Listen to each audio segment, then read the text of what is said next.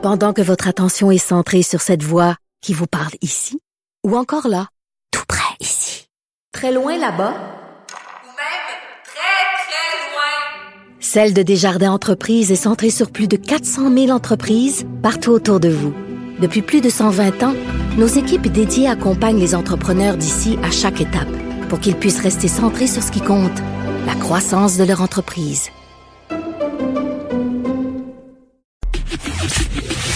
Le commentaire de Richard Martineau. Des commentaires pas comme les autres. Monsieur Martineau, bon vendredi!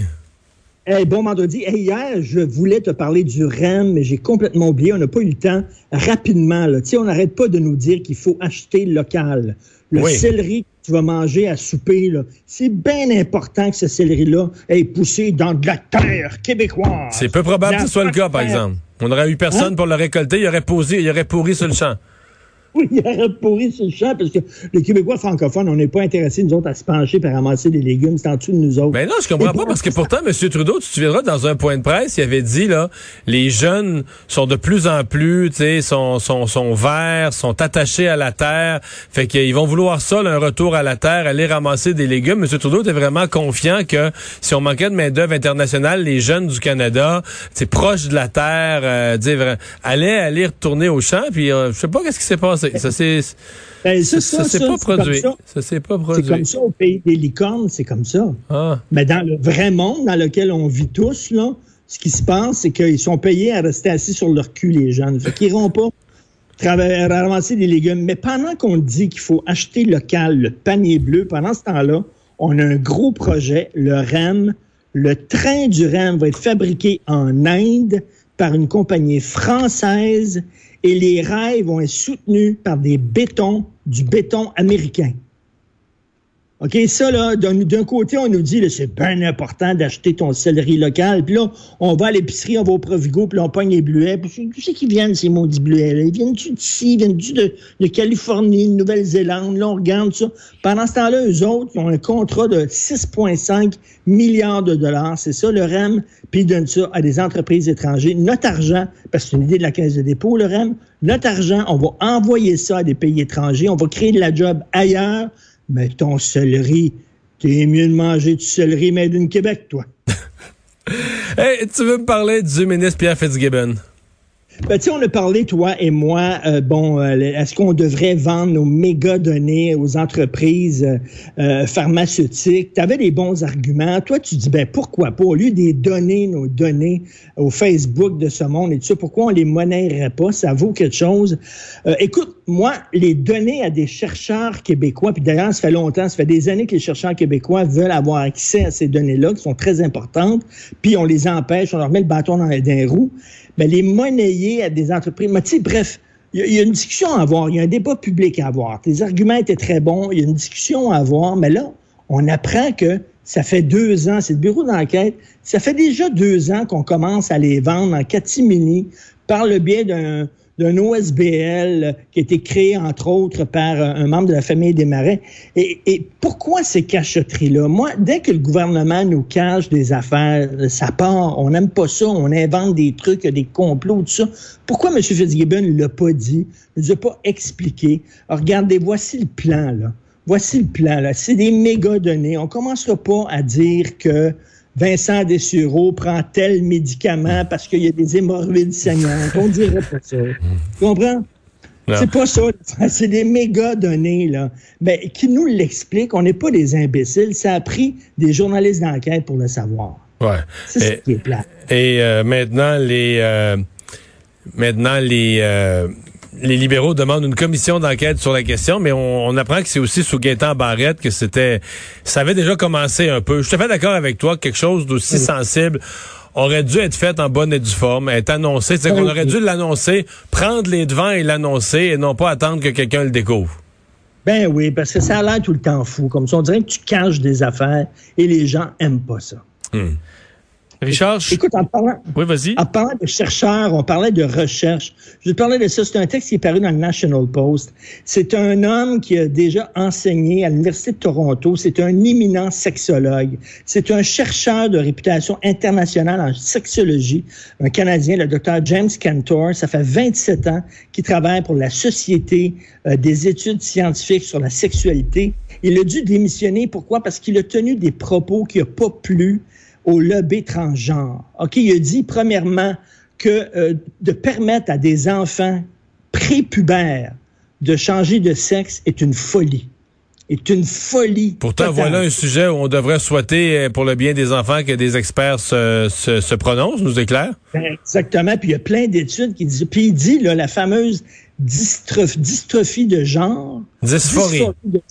Dysphorie de genre, les gens qui naissent dans le mauvais corps et tout ça. Que ça arrive, mais c'est pas aussi courant que les militants transgenres le disent. Puis qu'il y a des gens, écoute, il y a des études encore qui ont fait le saut, qui se sont transformés, qui ont changé de sexe et qui l'ont regretté et qui sont revenus à un autre sexe. Entre autres, il y a une de mes amies, elle allait à l'épicerie et le gars qui remplissait son sac à l'épicerie est devenu une femme. Puis il l'a regretté au bout, puis il est redevenu homme après, puis c'est la pire décision que j'ai prise de ma vie. Donc, il y a des études pour affirmer ça, mais Mario, on ne peut rien dire. Sur la théorie du genre, sur les transgenres, la moindre petite critique est vue comme t'es transphobe. Mais c'est parce que c'est même plus de la critique, c'est de la science, là. C'est de la science. C'est des recherches, c'est des observations sur des grands nombres de cas. Tu regardes ce qui se passe. Si t'as plus le droit d'étudier une situation, comment tu peux, dans des cas quand même complexes, des parents, mettons, qui se posent des vraies questions comme par rapport à leurs jeunes, comment on va pouvoir améliorer la façon dont on les guide si on n'a pas le droit d'étudier la question puis de partager les conclusions?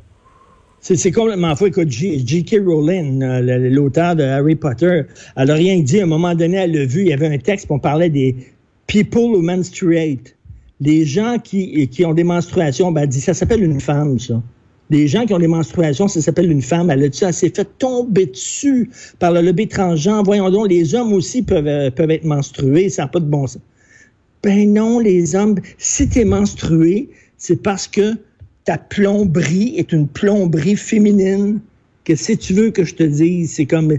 C'est très drôle, Mario, parce que les gens qui respectent pas la science, par exemple, qui disent « la Terre est plate », on dit « t'es bien niaiseux, tu crois pas la science ». Mais les gens qui disent « ben il y a une science qui s'appelle la biologie, et la biologie nous dit qu'il y a deux genres, il y a les hommes, puis il y a les femmes, il y a deux sexes ». Non, ça tu peux remettre ça en question, puis t'es pas niaiseux. Et reconnaître ça, pour moi, reconnaître ça comme base de la vie, c'est pas du tout nier la dysphorie de genre comme étant quelque chose qui peut exister, qui doit être regardé avec sérieux, compassion. Tu sais, c'est pas parce que des gens vivent cette réalité-là que ça existe plus un homme et une femme. Mais il y a quelque chose qui a glissé, là. Et Mario, c'est reste que, je veux dire, les trans prouvent le genre, parce que ça montre à quel point tu peux avoir un mal de vivre quand t'es pas dans tu demandes à changer de genre, ouais. C'est ça, à quel point tu t'en rends compte, là, qu'il y a un problème. Si les genres n'existaient pas, il y aurait... Personne ne devrait changer de genre, ouais. Ce serait bien confortable. On s'entend que c'est des épreuves, là, de changer de genre. C'est une preuve et le genre existe. Ça veut pas dire que la dysphorie de genre n'existe pas, par contre. Mais c'est vrai que c'est un sujet qui est tabou. Là. Mais là, donc, il a dû démissionner. Pour revenir à ton histoire, là, on élargit, mais il a dû démissionner. On est dessus, puis tu... Richard, t'es en train de démissionner. T'es en train de jouer un jeu vidéo. T'es en train de démissionner de la technologie. Richard, ta machine Atari vient de buzzer dans le... Tu joues à Pong, là, la petite balle, elle revient de temps en temps. Bon, il est perdu. Bon, on est perdu. On va essayer de rétablir la connexion avec Richard. Ben pendant ce temps-là, est-ce que tu as regardé le discours du président Trump? J'ai regardé ça hier avec attention. Pas au complet, par contre. Écoute, il a parlé longtemps, hein? Écoute, une heure et dix. Ouais, c'est ça. C'est long. Moi non plus, j'ai pas regardé au complet. Surtout que on n'apprenait pas grand-chose, là. On commence à avoir fait le tour de Joe Biden, c'est un méchant. Joe Biden va ruiner l'Amérique, va détruire tout ce qu'on connaît, tout ce qu'on aime, le rêve américain. Il n'y aura plus rien de ça, là. Ça va être un parking après Joe Biden, même si c'est Sleepy Joe Biden. Donc Joe Biden, il dort, mais... va détruire l'Amérique. C'est vrai, c'est contradictoire, ça. Il dort, il va tout détruire. Ah, ça va vraiment être rapide. Discours, donc, qui est très tranché de Donald Trump. D'ailleurs, voici un extrait qui montre, c'est le ton un peu des derniers jours aussi, montrant que vous avez le choix de deux Amériques entre Joe Biden et Donald Trump et que c'est pas beau du côté démocrate. Écoutez le président. This election will decide whether we save the American dream or whether we allow a socialist agenda to demolish our cherished destiny. Your vote will decide whether we protect law-abiding Americans or whether we give free rein to violent anarchists and agitators and criminals who threaten. Mais ça, c'est le centre du message, là. C'est entre la loi et l'ordre, être en sécurité ou donner les rênes à des agitateurs violents, des anarchistes. Des anarchistes et les gens.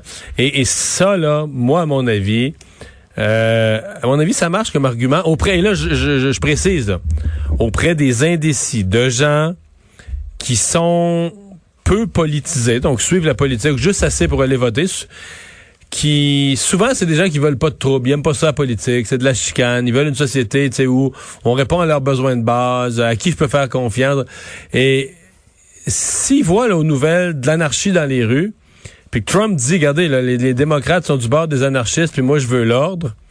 Même s'il y a un côté absurde, tu te dis, ben là, c'est toi qui es au pouvoir, puis c'est sous ton règne, c'est sous ton règne que le bordel prend dans les rues, que le gars de 17 ans, c'est sous ton règne qu'un gars de 17 ans est rendu avec un fusil qui tire, mais c'est pas ça qui va passer, là. Ce qui va passer, c'est son message. Moi, à mon avis, ça s'est resserré, là. La convention des démocrates a été moyenne, la convention des républicaines a réussi à refaire un petit peu l'image de Trump, installer ce message de la loi et l'ordre. Et à mon avis, ça s'est resserré depuis 2 semaines. Je lisais The Atlantic, là, qu'il y avait un dossier justement là-dessus aujourd'hui, puis qui se questionnait Joe Biden. Puis je comprends que là, pour respecter la distanciation, puis tout ça, on le voit très peu. Mais sur ce dossier-là là, de Kenosha, est-ce qu'on aurait dû voir non seulement Biden se présenter, là, aller voir à l'hôpital la famille de Jacob Blake, et aussi d'aller voir les entrepreneurs qui ont vu du vandalisme sur leur entreprise pour montrer qu'ils trouvent ça inacceptable, parce que quand même, il doit travailler sur les deux pans, là, être capable de montrer qu'il est pour la loi et l'ordre, mais aussi de montrer qu'il appuie les revendications, mais que ça, il le fait pas beaucoup. Mais il va probablement payer le prix au niveau des sondages. Il dit sur Twitter, là, son message est très anti-violence, mais c'est pas visible tant que ça. Mais... Il y a quand même, dans les attaques du président Trump, c'est interprété par beaucoup de médias américains là, qui sont pas très favorables à Donald Trump, il met dans la bouche de Biden des choses. Même dans certains cas, il affirme que Joe Biden a pris telle position, alors que c'est mot à mot le contraire. Exact. Biden a dit le contraire. Oui. Mais je veux dire, je veux pas être plate, là, Jean Charest faisait ça tout le temps. C'est pas comme quelque chose... On semble penser que Donald Trump là, a inventé ça. Là. Ouais, mais souvent, il va peut-être, grossir ou la réalité... Il va peut-être plus loin que tout le monde. Mais là, des fois, c'est juste vraiment un mensonge, mais tu sais, éhonté, là. Oui. Mais tu dis que ça jouait même avant ça. Tu sais, mettons, moi, quand j'entendais ça hier, ce reproche-là qu'on faisait à Trump, déformer ce que l'autre a dit, puis partir d'une petite affaire, puis... Mais je te dis, j'ai signé tel projet de loi, puis que tu l'as pas signé... Non, c'est extrême, là. Ça, c'est extrême.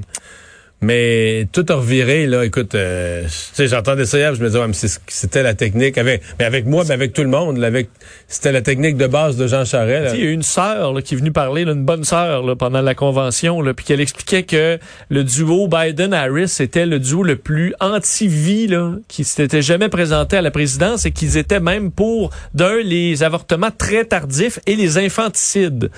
Ça, je veux dire, il n'y a rien de ça de vrai. Biden n'est pas un pro-infanticide. Là, t'as une bonne sœur là, qui va inventer là, tout ça devant tout le monde.